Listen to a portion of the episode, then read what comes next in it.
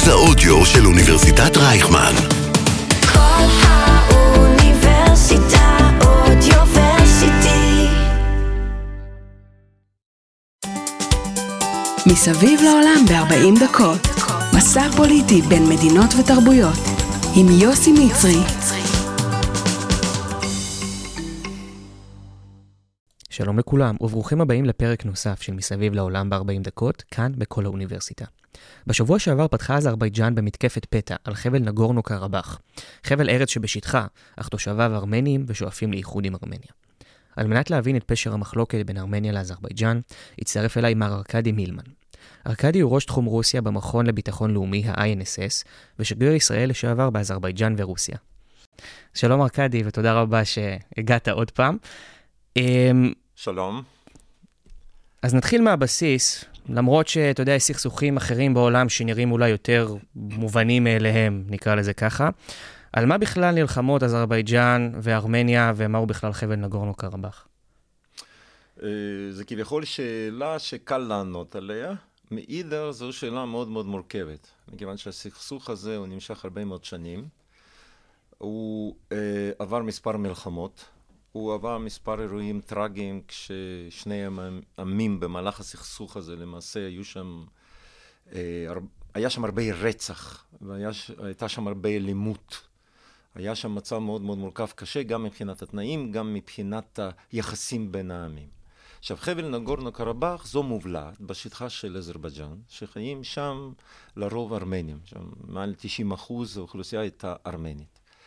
החבל הזה, הנגורנו קרבאח, הוא אה, למעשה קיבל מעמד מיוחד של אזור אוטונומי בתוך רפובליקה אזרבייג'אנית אה, בתקופה הסובייטית. כשברית המועצות התפרקה, אז התחילו למעשה במספר מקומות בכל שטחה הגדול של ברית המועצות אה, כמה סכסוכים. אחד מהם היה בנגורנו קרבאח. היה גם סכסוך במולדובה והיה עוד בכל מיני מקומות. אבל כאן היה סכסוך שהוא למעשה חלקית נגע גם לשטח של אזרבייג'אן עצמה, לא רק בתוך מובלעת נגורנו קרבאח, בין האזרים לארמנים, כי השטח הזה היה מאוכלס אה, בעיקר עם שני הימים האלה, אחר כך היו עוד הרבה קבוצות אתניות, כולל יהודים, וכולל לזגינים, וכולל עוד, אה, וגרוזינים, ורוסים, ועוד ועוד ועוד ועוד, אבל הסכסוך העיקרי הוא היה בין ארמנים לאזרים. עכשיו, הנגורנו קרבאח עצמו, זה סך הכל היום שם אוכלוסייה סביב 120-130 אלף אה, תושבים, אה, שהם כולם ארמנים, למעשה, שם לא נשארו הזרים. הארמנים עצמם, יש כמות קטנה של ארמנים שחיים בתוך אזרבייג'אן. אה, מעריכים מזה כ-30 אלף, בדרך כלל זה נשים ולא גברים. נשים שנשואות... שנשואות למקומיים וכולי. כן, לזרם. אני לא יודע אם להתייחס לסטטיסטיקה הזאת באמת אה, בצורה מאוד מאוד ככה, נגיד זה ככה, אני לא יודעת כמה היא אמינה, אבל ללא ספק יש שם איזושהי כמות, אבל זו כמות קטנה מאוד, כשאנחנו מדברים על אוכלוסייה של סביב עשרה מיליון במדינה, זה כמובן קטנות, כמות שהיא לחלוטין לא, אה, היא מזערית, כן? זהו, אז זה ה...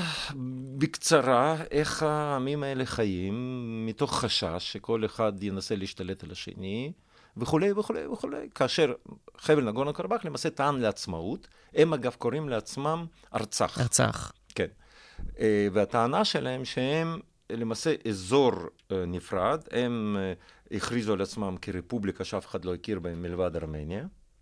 אבל הם לא שייכים לארמניה, הם רפובליקה עצמאית. למרות שהם קיבלו במהלך כל השנים האלה, הם היו רשומים בתקציב של ארמניה. זאת אומרת, כל ההוצאות וואו. שלהם, כי יכולת שלהם אה, לייצר משהו או לעשות משהו מלבד החקלאות היא שואפת לאפס. ולכן אה, הם היו למעשה קשורים בהחלט בחבל טבור לארמניה, כי זה אותם ארמנים אתניים, אין, זה, זה לא עם אחר, זה לא איזושהי אה, הסתעפות או משהו, זה לא משהו אחר, זה לא קבוצה אתנית זה אותם ארמנים, אותה דת, אותה תרבות, אז זהו, אותה אז, שפה. אז הזכרת עכשיו את הדת, וזאת בדיוק השאלה הבאה. מעבר ל, לשני עמים שונים, לאזרים ולארמנים, עד כמה הדת משחקת פה תפקיד שהוא מפריד וגורם לסכסוך בין שני העמים? כי הרי האזרים הם מוסלמים שיעים, נכון. והארמנים הם נוצרים. כן. אז כ- כמה זה תורם לתוך כל הסכסוך הזה? כן, הזרם הם שיעים, למרות שיש גם קבוצה קטנה סונית, אה, אבל בעיקר הם שיעים. וארמנים הם נוצרים, הם האומה למעשה הראשונה שקיבלה על עצמה... את הנצרות. את הנצרות, את החובות וזכויות של הנצרות, ולפני שבכלל הייתה אומה עזרת, צריך לקחת את זה בחשבון. וכמובן, הבדלים משמעותיים ומהותיים, במיוחד בכל מיני תקופות שהיו, בימי הביניים, בתקופת הפריחה של האסלאם גם. בכלל, צריך לציין כאן, ויכול להיות שאני טיפה סוטה מהנושא, אבל הוא חשוב להבנת הקונטקסט הכללי. כי לפעמים אנחנו מנסים לנתק את האירועים מהקונטקסט הכללי, ולנסות לעסוק בכל מיני פרטים. אבל אני עכשיו אנסה לעשות איזשהו zoom out על התמונה. אזור הקווקז כולו, ששייכת אליו גם גרוזיה, גם חלק ברוסיה, צפון קווקז, ארמניה, אזרבייג'אן, האזור הזה הוא מאוכלס על ידי המון קבוצות אתניות, ועמים קטנים, וקבוצות אתניות קטנות, ובהרים, ובכל מיני כפרים קטנים. יש שם ערבוביה מוחלטת של, של כל מיני עמים. והאזור הזה הוא תמיד התאפיין על ידי איזה שהם יחסים בין אתניים מאוד מאוד מורכבים. יש שם חוקים משלהם, יש שם תרבויות משלהם, יש שם דברים שבמשך מאות שנים נמשכים ואנשים שומרים עליהם. ומאידך יש את כל התהליכים האלה שהכניסו את השינויים, כמו מודרניזציה, אורבניזציה, והשלטון הסובייטי שניסה לדכא כל, נגיד את זה ככה, כל ביטוי של עצמאות, או כל דבר ששייך לתרבות המקומית ולהעצמת התרבות המקומית, מכיוון שהמטרה הייתה ליצור אדם סובייטי, Homo Sovieticus, וללכת לכיוונים אחרים. ועד היום הזה המנהגים האלה קיימים. וזה אזור שהוא אה, מאוד מאוד לא קל. לדוגמה, אני אתן דוגמה כזאת כדי שהמאזינים שלנו אה, יחושו. יוכלו להתחבר. אה, יוכלו להתחבר. אה, יש אמירה כזאת, לדוגמה, באזרבייג'אן, כשאתה אה, מוציא חרב מן אדם, אתה כבר לא יכול להכניס אותו בחזרה. זה אומר שתהיה אלימות.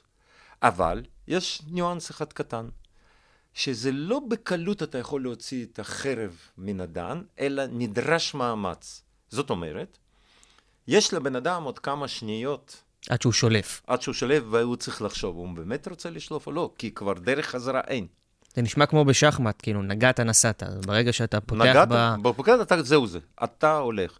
רק בשחמט זה מאבק אינטלקטואלי. עם חרב זה מאבק אה, אלים, אלים. פיזי, כי אין כבר דרך חזרה. ולפעמים זה נגמר במוות, כן? עכשיו, אנחנו, אם נחזור למאה ה-19-18, כשהאימפריה הרוסית גם ניסתה להשתלט, אם אנחנו נגיד ניקח צ'צ'נים, כן? זה עם שכל הזמן נלחם, ועד היום הזה המצב שם מורכב ביותר. האימפריה הרוסית ניסתה להשתלט על כל האזור, והיה לה קשה מאוד להשתלט, עם כל המורכבות של קווקז. לכן, בזום אאוט הזה, אני רק מנסה להגיד ש... אי אפשר להסתכל על הסכסוך הזה כמשהו מקומי קטן שמנותק מכללי אזור, מההיסטוריה האזורית, מכל אותו עול שהם נושאים על כתפיהם במשך מאות שנים, אי אפשר להתפרק מזה ואי אפשר מיד לשנות ולהגיע לאיזשהן תוצאות, מכיוון שהמשפחות מעורבבות והעמים האלה מעורבבים אחד בתוך השני, וגם מרכיב הדתי הוא מרכיב משמעותי, במיוחד אחרי היעלמות של ברית המועצות, גם הדת, כל המרכיב הדתי עלה. כריאקציה לשלטון סובייטי שדיכא את הדת. אז זהו, למרות כל המאות שנים של מסורת, ואתה יודע, גם אם, בין אם זה דת, בין אם זה תרבות, בין אם זה אקטים כאלה ששומרים עליהם, איך, יש בתוך הדבר הזה טווח של 100 שנה, של, בערך 100 שנה של שלטון סובייטי. נכון, נכון. אז איך הדברים האלה במהלך 100 שנה, 80 שנה, לא קצת נשכחו, לא אה, שכחו אותם, עזבו אותם, קפצו על ההזדמנות לשכוח? איך זה לא קרה? אתה בדיוק נוגע בנקודה מאוד מאוד חשובה.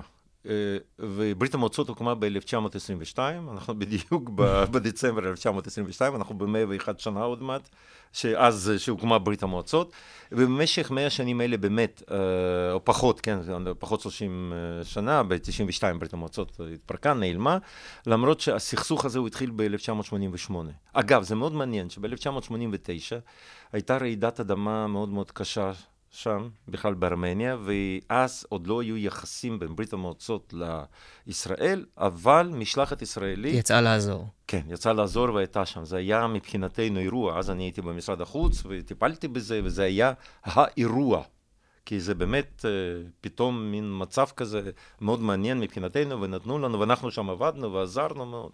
אה, זה בהחלט היה, הייתה חוויה מאוד מיוחדת. אמ, זה רק אומר, וזה בדיוק מה שאתה נגעת, שעם כל הרצון של השלטון הסובייטי לדכא את הכל, עדיין, ה, הייתי אומר, השכבות התרבותיות והפסיכולוגיות האלה היו כל כך עמוקות, אפילו ברמה של תת-הכרה, לא, השלטון הסובייטי לא הצליח לדכא את זה. ולכן, ברגע שהשלטון הסובייטי נעלם, חלק של הדברים התפרץ החוצה, והתפרץ בעוצמות. בברוטליות מאוד מאוד גדולה. כן, זה היה שם, תראו, היה שם בפירוש רצח, אבל גם מצד ארמנים וגם מצד הזרים. פה, פה צריך להגיד ששני הצדדים התנהגו בצורה מאוד אלימה. אמ, אחרי שברית המועצות התפרקה, באמת השטח חולק איך שהוא חולק, ואני חושב שלמרות כל המורכבות של הדבר, אין, אין עוררין על כך שבדין הבינלאומי, חבל נגורנו קרבאח שייך לאזרבייג'אן. חד משמעי, חד משמעי. אז אה, מה, מה עושים עם הדבר הזה? זאת אומרת, אה, זה הופך את המצב להרבה הרבה הרבה יותר מורכב. לא רק שהרבה יותר מורכב, אלא גם, יש דבר מאוד מעניין, אה, זה סכסוך שנמשך הרבה שנים. ובמיוחד בצורתו הנוכחית, הוא נמשך מ-1988, זאת אומרת, אנחנו מתקרבים פה ל-40 שנה.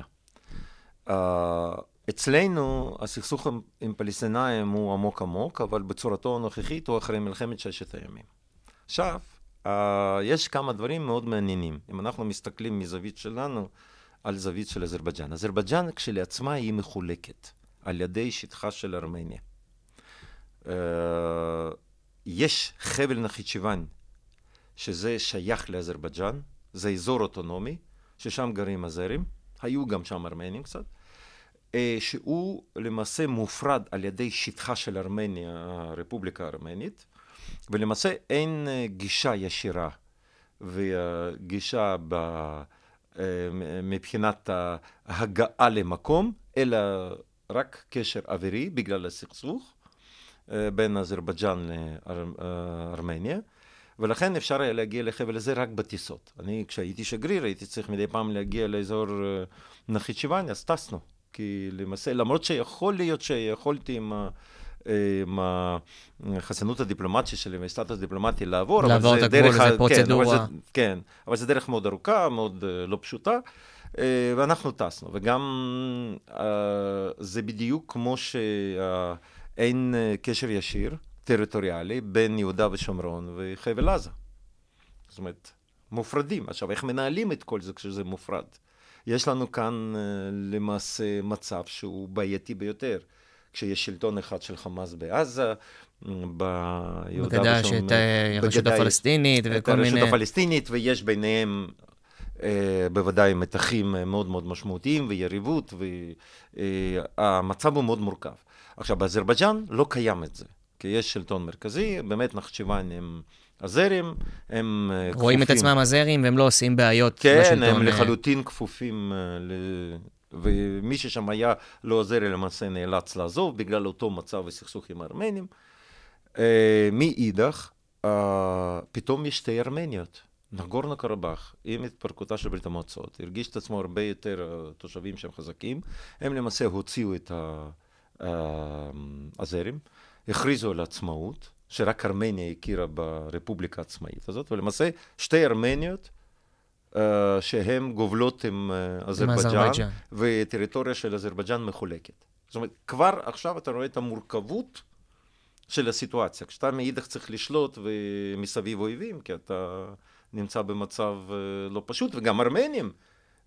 למעשה ארמניה היא כביכול נמצאת במלקחיים בין אזרבייג'אן לנחית זאת אומרת, אם פתאום הכוחות אה, אה, מתאחדים כן. צבאיים, אז אה, מחלקים את ארמניה. ארמניה הגדולה, אני מתכוון, לא אה, נגורנו קרבאח. מאידך יש פה מובלעת של נגורנו קרבאח. זאת אומרת, זה מצב שהוא מורכב מאוד מכל הבחינות. אה, זה זה, זה, אפשר, אפשר להבין את השיקולים, בין אם הם רציונליים ובין אם לא רציונליים של שני הצדדים. זאת אומרת, הזרים, אני יכול להבין את הפחד שלהם, הארמנים, גם, גם אני יכול להבין את הפחד שלהם, ואתה מוסיף לתוך זה דת ותרבות ו... והרבה אמוציות. ושוני, הרבה ו- אמוציות, בדיוק, ואמוציות. כן. זה פשוט יוצא לך סכסוך מדמם בצורה קיצונית. כן, אם אני אקפוץ ככה אה, טיפה אה, לעתיד, אה, עכשיו אנחנו רואים ששם סך הכל אוכלוסייה סביב 120 אלף, כן? עכשיו אה, הארמנים כבר טוענים ש-50 אלף אה, ארמנים של נגורנו קרבאח כבר ברחו לז... כבר לארמניה. ברחו לארמניה. אה, ואנחנו כן ראינו, אה, יש כבר הרבה צילומים של תורי מכוניות והמון אנשים וכיוצא בכך. ואנשים מגיעים כי תקופה האחרונה, החבל נגורנו קרבאח למעשה היה במצור. הזרם החזיקו את החבל הזה במצור, לא היה שם אה, מספיק אה, מזון, אה, הייתה בעיה של דלק, והייתה בעיה של חשמל, היו שם תנאים מאוד מאוד קשים. אגב, זה אזור בכלל שאנשים שם חיו מאוד מאוד קשה. זה באמת, אנ- אנשים קשי יום כאלה, כי שם באמת תנאים מאוד מאוד לא, לא פשוטים למחיה.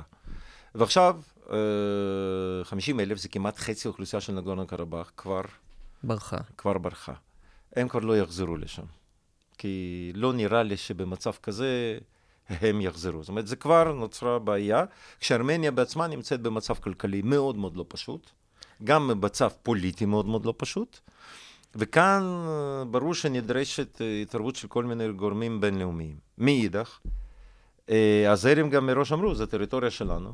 אף אחד, אף גורם לא יכול לתווך, מכיוון שאנחנו נמצאים בתוך מדינה שלנו, בשטח שהוא מוכר על ידי, על ידי כל המדינות כשלנו, גם מבחינת החוק הבינלאומי זה שלנו, אנחנו לא צריכים פה מתווכים בינינו לבין ארמנים. נערכה אגב לפני כמה ימים פגישה בשטח הזרי בין ארמנים לאזרים. אה, ממה שאני קורא ומבין אה, ושומע מכל מיני אנשים, שם למעשה הייתה בגישה לא ניסיון איכשהו למצוא כל מיני פתרונות. אה, ושוב, אני חוזר, הבעיה היחידה זה ביטחון של אנשים. הפחד הגדול שתהיה נקמה ופשוט אה, יהיה טיהור אתני בצורה אלימה. ולכן הארמנים בורחים, כי יש היסטוריה ארוכה של האלימות בין שני הימים האלה, לכן יש את, הפ... יש את הפחדים האלה. וממה שאני מבין, השיחה הזאת הייתה, נכחו שם אנשי נגורנו קרבאח, הנציגים שלהם, ונציגי השלטון המרכזי מאזרבייג'אן, והשיחה הזאת כנראה התנהלה בצורה של אה, אולטימטומים מצד הזר, הזרים, מה צריך לעשות, איך צריך לעשות, מה אתם צריכים לעשות, ויש לכם כך וכך זמן, תלכו ותעשו. Uh, כמובן שגם uh, הזרם, uh, עכשיו זה גם כן שאלה מאוד מעניינת, איך הם התנהגו, כי למעשה על פי המצב שהיה אמור להיות uh, מבחינה חוקתית הזרת, האזור הזה הוא אוטונומיה. זאת אומרת, הם לבד צריכים איכשהו לנהל גם את חייהם, כן, אחד המשמעויות, אחד הביטויים של זה. הזרם הודיעו שהם uh, מפזרים את כל ה... משלבים את אה, נגורנו קרבאח בתוך בתוך, זה, הז... הכל- בתוך אזרבייג'אן, וזהו. כן, ויהיו פקידים שיגיעו הזרם, והם אלה שינהלו והכול, כן. מצד אחד, אה, ברור שזה אחד הדברים שהם צריכים לעשות כדי אה, להמשיך, אה, להראות שזאת הריבונות שלהם. שזה הריבונות. מאידך, אה, למה הם לא משלבים את הארמנים? כי בכל זאת זו אוכלוסייה, זה לא איזה שניים וחצי אנשים, כן. אבל אם אני, אם אני זוכר נכון, קראתי שנשיא אזרבייג'אן, אלייב, הוא אמר שבואו תשתלבו, כאילו, אנחנו לא גירשנו אתכם. תראו, אה, יכול להיות שזו אנחנו- היתממות מסוימת? אנחנו גם כאן בארץ, אם אני עושה איזושהי הקבלה, גם אצלנו פה נאמרים הרבה דברים יפים, כשבפועל לא נעשה כלום. אז אה, גם שם, כנראה שזה סיסמאות יפות, עד כמה זה יעשה או איך זה יהיה, על רקע שהוא מאוד מאוד מורכב ומאוד מאוד טעון, להגיד, אה, רגע, תשתלבו, לא יקרה לכם כלום. מי יערב לזה? כיצד השלטון יערוב לזה? כיצד השלטון ייתן את, ה, את כל אותם... ה, ביטחונות לאוכלוסייה שלא יקרה להם כלום. שלא יקרה כלום. איך? אה, אתה צריך לבנות מנגנונים, והמסרים צריכים להיות מאוד מאוד ברורים, וצריכה להיות איזושהי תוכנית. אני לא בטוח שלזרם הייתה איזושהי תוכנית, חוץ מתוכנית שנגרש אותם, ו... ועובדה שזה מה שמתרחש. כאן, אה, זה היה גם צפוי, תראו, זה לא משהו שפתאום באה בהפתעה. זה היה ברור, שזה מלחמה, לחיות או לא לחיות, ואז מי שינצח, אז מי שיפסיד יצטרך אה, זאת אומרת להתקפל. ש- שבמצב כזה אפשר להגיד שאזרבייג'אן עשתה פה שחמט רציני. רציני מאוד. זאת אומרת, ב- במבצע הצבאי של Out of the Blue, הצליחה להחזיר לעצמה את החבל ארץ שהיה ככה בסכסוך, גירשה את המקומיים, והולכת עכשיו להשליט שם את הריבונות האזרית. כן, אני אגב, יש פה דבר מאוד מעניין. כשהיה סכסוך הראשוני, מלחמת נגורנו קרבאח הראשונה, בתחילת שנות ה-90, 92, 94, אה, זאת הייתה מלחמה שלמעשה היא נגעה גם לאזורים הזריים סמוכים לנגורנו קרבאח, וגם משם אוכלוסייה ברחה. וזה, כשאלה היו ממש אזורים אה, הזרים, הייתה שם קצת אוכלוסייה ארמנית, אבל בעיקר זה היו הזרים, אבל בגלל המלחמה האנשים האלה ברחו. וכאן נוצר מאוד מעניין, שאותם פליטים, אני זוכר אותם, את הרבה פליטים, שאני אז שירתתי באזרבייג'אן אחרי המלחמה הזאת, ואני זוכר את הכמויות של הפליטים בבקו, בערים אחרות, ואיך זה בדיוק התנהל, ואיך גם הפליטים האלה הגיעו, האוכלוסייה אה, שחיה בבקו במקומות אחרים, לא ממש אהבו את ההתנהגות שלהם. גם שם היו מתחים פנימיים. ואז למעשה, אותם אנשים היום, הם לא יחזרו לאותם אזורים. הפליטים של שנות ה-90, הם כבר אה, כמעט 30 שנה חיים בבקו, זה כבר נול- נולדו להם ילדים, כבר הילדים האלה גדולים, הם כבר בעצמם בעלי משפחות, זאת אומרת, אין שום סיכוי שהאנשים האלה יחזרו. עכשיו, גם לנגורנו קרבאח, אה, חבל ארץ, אה, גם לשם הזרם, למה פתאום צריך לקום וללכת לאיזשהו אזור שהוא נכשל, כן? אז זאת אומרת, זה גם כן שאלה איך האזור הזה יתוחזק. אגב, יש פה עוד דבר מאוד מעניין שעולה אה, בהקשר המלחמה בין רוסיה לאוקראינה. זה ב- בדיוק ניגע בזה תכף. אם... כן, אני רק אתן אה, משהו. אה, הרוסים חיסלו למעשה, לדוגמה, העיר כמו בחמוט. שם לא נשאר כלום. מה הטעם... אה, ללכת? ליישב אותה מחדש. זה מחדש, זה צריך לבנות הכל מחדש, כבר אין טעם. ויכול להיות שמבחינה ביטחונית, שלאוקראינים לא צריך לאכלס את האזור הזה, אלא הוא צריך להיות כמו אזור כזה הפרדה, וכדי כדי שאנשים כבר לא יחיו. אז, אז איך הזרם עכשיו יטפלו בנגורנו קרבאח? זה יפה שיגיעו פקידים מאזרבייג'אן. את מי הם ינהלו? את האוכלוסייה שלא קיימת? עכשיו מה הם, יעבירו בכוח אוכלוסייה זרת לתוך נגורנו קרבאח? זאת אומרת, יש, יש פה מורכבות, יש חבל פה על הזמן. מו- יש פה ממש אה, מורכבות, אה, זה, זה, זה פשוט אין לתאר עד כמה זה מורכב, עד כמה זה קשה, ועד כמה הבעיה הזאת תהפוך לבעיה בינלאומית, כאיזשהו פליטים, איזשהו סיוע, אה, וכבר אה, יש כל מיני ארגונים שמנסים לדאוג. זה מצב מאוד לא פשוט, מאוד לא אז פשוט. אפרופו דיברנו על רוסיה, שאחרי התפרקות ברית המועצות, ככה באופן טבעי, היא הייתה הפטרון של כל האזור הזה, מרכז אסיה, מערב, ככה, כל הגוש הזה. אמ, ושנה וחצי בתוך המלחמה באוקראינה, ונראה שהרוסים עם המכנסיים למטה, הכל מרוכז באוקראינה, אין יכולת לטפל יותר מדי במקומות אחרים. והארמנים שיותר הסתמכו על הרוסים מבחינת כל ה... נכון. אה, להשכיח את המריבות שם, ותראו, יש לי אח גדול שאם אתם לא זה, הוא יבוא, יבוא ירביץ לכם. עכשיו, האח הגדול הזה כבר לא קיים יותר, או לפחות לא עושה קולות שהוא בא לעזור.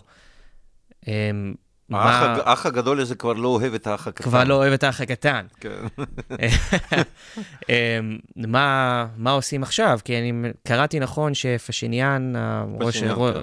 אה, ראש ממשלת ארמניה, כבר עושה קולות לכיוון ארצות הברית. ו- כן, הוא התחיל מיני- לפני זה, כן, הוא גם מצבו לא פשוט. יש שם, אה, הפוליטיקה הארמנית היא מאוד מאוד מורכבת גם שם. יש גם הרבה מתחים בין. אה, אני אתן דוגמה פשוטה, כן, שכבר שמעתי מכמה אנשים ומכתבים שדיווחו מירוון, שאותם פליטים שמגיעים מנגורנו קרבאח, אה, כבר בימים האחרונים, ונכנסו למונית משהו, והנהג הארמני של טקסי שומע את הניב של נגורנו קרבאח, כן, יש שם טיפה כזה מבטא שונה טיפה, הוא, הוא לא רוצה להסיע אותם, תצאו החוצה. וואו. למה? כי יש חלקים מסוימים בארמניה שחושבים שכל הרצון של הנגורנו קרבאח אה, וכל השאיפות שלהם להגיע לעצמאות, זה פגע בארמניה. וזה למעשה, הסכסוך הזה היה יכול ל- להיעלם לו אנשי נגורנו קרבאח לא לא היו דורשים את עצמאות ונלחמים ולמעשה גוררים את ארמניה לתוך המלחמה. כי מדוע? כי שוב, אה, בל נשכח שיש גבול משותף, לדוגמה, בין ארמניה לטורקיה. טורקיה תומכת חד משמעית באזרבייג'אן, מכיוון שזה ימים מאוד מאוד קרובים. זה כמעט אותה שפה. יש, זה 95, אזרית וטורקית, אה, ההבדל הוא בערך חמישה אחוז, אם אני ככה יכול לתאר בצורה של אחוזים, כן? זהו, הם מבינים לחלוטין, הם תומכים אחד בשני. ויש גם את ההיסטוריה בין טורקיה לארמניה, שלא... שלא נדע, כן. אה, שממש לא נדע. ואז לדוגמה, חלקים מסוימים בגבול בין ארמניה לטורקיה, אז מה אומרים ארמנים? אנחנו יכולנו בכל זאת אה, לנסות ולהיות באיזשהם יחסים מסחריים אה, עם הטורקים ולפתח את האזור, אבל בגלל הנגורנו קרבאח, הטורקים לא רוצים להתעסק איתנו, כי הם תומכים בזרם, אז אנחנו לא יכולים לפתח. זאת אומרת, יש, אני רק נותן דוגמה קטנה כדי להבין עד כמה המורכבות הזאת היא למעשה בכל מקום. גם פשיניאן באיזשהו מקום מבין שהרוסים, אה, כל הסתמכות של הרוסים זו טעות. ואז אנחנו כבר ראינו ביקור של אה, מזכיר המדינה האמריקאי, וכבר שיחות, וכבר אה, משלחות, וכבר נסיעה של, ה- של הנציגי הקונגרס האמריקאי גם כן בארמניה. זאת אומרת, פתאום, אגב, יש קהילה מאוד גדולה של ארמנים בארצות הברית, שהיא גם קולנית, והיא גם מבוססת, והיא... אז יש השפעה ב- בלובי שם גם, למעלה. גם בלובי שם, זאת אומרת, צריך לקחת את זה בחשבון. ופתאום פשיניאן הבין שהרוסים למעשה הולכים uh, לטובת הזרם, כן? כי הכוח שלום, uh, uh, שהיה אמור לפ, לפקח, הכוח שלום הרוסי שהיה אמור לפקח, הוא לא כל כך פיקח ולא כל כך התערב, ואפילו עכשיו כשהיו שיחות שציינתי קודם, uh, בין אנשי נגורנו קרבאח לאזרבייג'אן, הם, uh, שנערכו לפני כמה ימים, אה, למעשה הרוסים רק נתנו ליווי אה, מבחינת הבטחת... אה, להגיע למקום עצמו, זאת אומרת, למקום של הארמנים. אה, הם לא היו מעורבים בתוך לחלוטין. השיח, אה, בשיח עצמו. לחלוטין, לחלוטין. למרות ש... נגיד זה ככה, למרות העובדה שהיו שם כמה דברים שהם כן היו צריכים להיות מעורבים, כי גם הם עדיין, על פי מנדט שיש להם, צריכים uh, לתת, uh, להבטיח ביטחון uh, של התושבים, אז הם היו צריכים איכשהו להיות, לא, הם היו מחוץ לתמונה, וכנראה שזה הכל בהסכמה שבאה ממוסקבה, ש... כדי להעניש את פשיניאן, שפתאום התחיל ללכת לכיוון של הברית. אבל יש גם מורכבות אחרת, שהיא גם נוגעת לנו. הארמנים ואיראנים הם בעלי ברית. עם גבול משותף. עם אה, גבול, כן, כן, כן, יש גבול משותף. ויש שם כל מיני דברים שלא נדע. ויש שם אפילו כל מיני ידיעות שכביכול נשק מסוים מאיראן עבר דרך ארמניה לרוסיה, שהרוסים השתמשו במלחמה באוקראינה. זאת אומרת, אנחנו פה מדברים על קומפלקס כזה, אם אני עכשיו עושה שוב זום אאוט, זה מין מצבור של מורכבויות וניגודים פנימיים. וכל מיני אינטרסים של כל מיני מדינות שגם נוגעים, ל, נגיד ככה, לשטח הרבה יותר מורחב ולמפה... זה אז- אזור אזורית. שמרכז את כל, ה... כל השחקנים הגדולים לאותם איקס קילומטרים מרובעים, כן. וכולם רוצים לבחוש שם. וכולם בוחשים שם, ואויבים שלנו בוחשים שם, וגם המדינות שהן אה, ידידותיות לנו. אגב, אה, צריך לציין שהזרים הם אלה שיש להם יחסים אה, מיוחדים עם ישראל. זו בדיוק השאלה שנסיים איתה. איך אנחנו כן. מעורבים בדבר כן, הזה. ונשק, לדוגמה, יש הרבה נשק ישראלי שם, כן? ואנחנו בעיתונות גם אצלנו כתבו איך מטוסים, אה, הזרם נחתו בשדה תעופה בעובדה, וכנראה שמטוסים צבאיים, וכנראה שהם באו לאסוף ציוד ונשק ו- ועוד כל מיני דברים, כן? כנראה שזה לא, אה, כנראה שהם לא באו לקנות ביצים, חלב ועגבניות. אז אה, לכן, אה, גם זה אה, כאן מורכבות מאוד מאוד מיוחדת. אני, אני זה שהתחלתי את השיתוף פעולה הזה, אז אני יודע, והתחלתי אותו לפני 26 שנה. אז בעצם נסיים עם איך אפשר עם ישראל. וגם אמרנו איראנים, אז אתה יודע, יש איראן, כנראה גם יהיה איפשהו ישראל ברקע. אז בשביל להכניס את, את המאזינים ל- לתמונה, אז גם, גם אזרבייג'אן גובלת עם איראן. כן. ו- גבול פתוח גבול. פ, גבול פתוח. אה, וישראל... ויש מתח, סליחה שאני כותב אותך, ויש מתח עצום בין אזרבייג'אן לאיראן. יש שם יחסים מאוד מאוד מורכבים, ויש הרבה מתח באוויר. ואנחנו, תוסיף על זה שאנחנו באמת, לדעתי אזרבייג'אן היא היבואנית השלישית בגודלה למערכת הביטחון או משהו כזה, כמויות נשק אדירות במיליארדים, אבל אנחנו קונים הרבה נפט. ואנחנו, בדיוק, ואנחנו קונים מהם את הנפט שלנו. כן. אמ, איך זה באמת, בתור מי שהתחיל את היחסים האלה, איך זה התחיל, איך זה מתפתח, מה, מה הולך שם? אזרבייג'אן מבחינתנו זה בהחלט שחקן מאוד מאוד חשוב. ויש לנו אינטרס חד משמעי אה, לנהל איתם מערכת יחסים אה, קרובה, בהרבה מאוד תחומים. אה, כי נפט זה משאב אסטרטגי מאוד מאוד חשוב גם עבורנו. יש לנו גז, אבל אין לנו כל כך נפט, כן? אז אנחנו רוכשים, וזה משאב מאוד מרכזי. מאידך, הקניין כמו אזרבייג'אן של ה- המערכת הביטחונית אה, תעשייתית ישראלית, זה צרכן מאוד מאוד משמעותי, וזה מקומות עבודה, וזה הרבה כסף לתקציב המדינה וכולי. שלא לדבר שזה שחקן שגובל עם איראן, והוא ידידותי לנו, ויש כאן כל מיני אינטרסים גיאו-אסטרטגיים. אז uh, ללא ספק אנחנו חייבים לקיים מערכת יחסים אה, טובה ולחשוב איך אנחנו מפתחים ואיך אנחנו שומרים על הבעל ברית שלנו באזור מורכב וחשוב. אז, וגם אנחנו חשובים לעזרים, כי יש באמת איזושהי קרבה. אגב, פה צריך לציין איזושהי נקודה מאוד מעניינת. שזה הקשר היהודי שאנחנו לא יכולים בלי זה, כן? אנחנו חייבים, וזה לחלוטין כך צריך להיות. היחסים בין הקהילה היהודית, בכלל בין uh, עם ישראל לזרם, הוא ייחודי ומיוחד. לעולם שם לא היו פוגרומים, לא הייתה שם אנטישמיות. יחד עם זאת, הקהילה היהודית, והיא הייתה קהילה יהודית די גדולה, זה רובה יהודים הרריים. אבל היו גם, לדוגמה, בסוף מאה ה-19, תחילת מאה ה-20, הרבה יהודי שם התיישבו, אשכנזים, שבאו בעלי מקצועות חופשיים. לדוגמה, בסוף מאה ה-19, תחילת מאה ה-20, בבקו, 90, אה, למעלה מ-90 אחוז מורים היו יהודים. וואו. למעלה מ-90 אחוז רופאים היו יהודים, למעלה מ-90 אחוז מהנדסים היו יהודים. נתונים ש... מדהימים. כן, זה פשוט הייתה עיר ש... ואז הם באו עם הרבה רצון והייתה פריחה, ו... אבל זה היה הכל בעזרת uh, משפחת רוטשילד, כי הם אלה שניסו לפתח שדות נפט שם. אה... והם גם בנו רכבות. זאת אומרת, זה היה מין שילוב כזה יפה שנתן דחיפה. אבל, לדוגמה, יש uh, uh, אחד הכפרים המאוד ידועים, uh, יש כמה מקומות כאלה, אבל אחד המאוד מאוד ידוע באזרבייג'אן זה... כפר שנקרא קובה. עכשיו, קובה היא מופרדת על ידי נהר, שחלק אחד, גדה אחד זה מוסלמית, גדה אחרת זה יהודים הרריים, שחיים שם כמה מאות שנים, עם בתים גדולים ויפים, עם מגן דוידים על הבתים האלה. מעולם שם לא היה פוגרומים, מעולם שם לא היו בעיות, ואותם יהודים תמיד חיו בשלום ובשלווה עם. אה, עם הקהילה המוסלמית, אה, עם הזרם. וזה הזרם שיעים. מאידך באיראן, באיראן, סליחה, בארמניה היו תמיד... אה, חיכוכים. לא, לא חיכוכים. הקהילה היהודית הייתה תמיד קטנה ביותר. כמה מאות אנשים.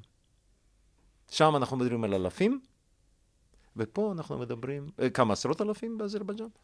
פה אנחנו מדברים על כמות של מאות יהודים. זהו.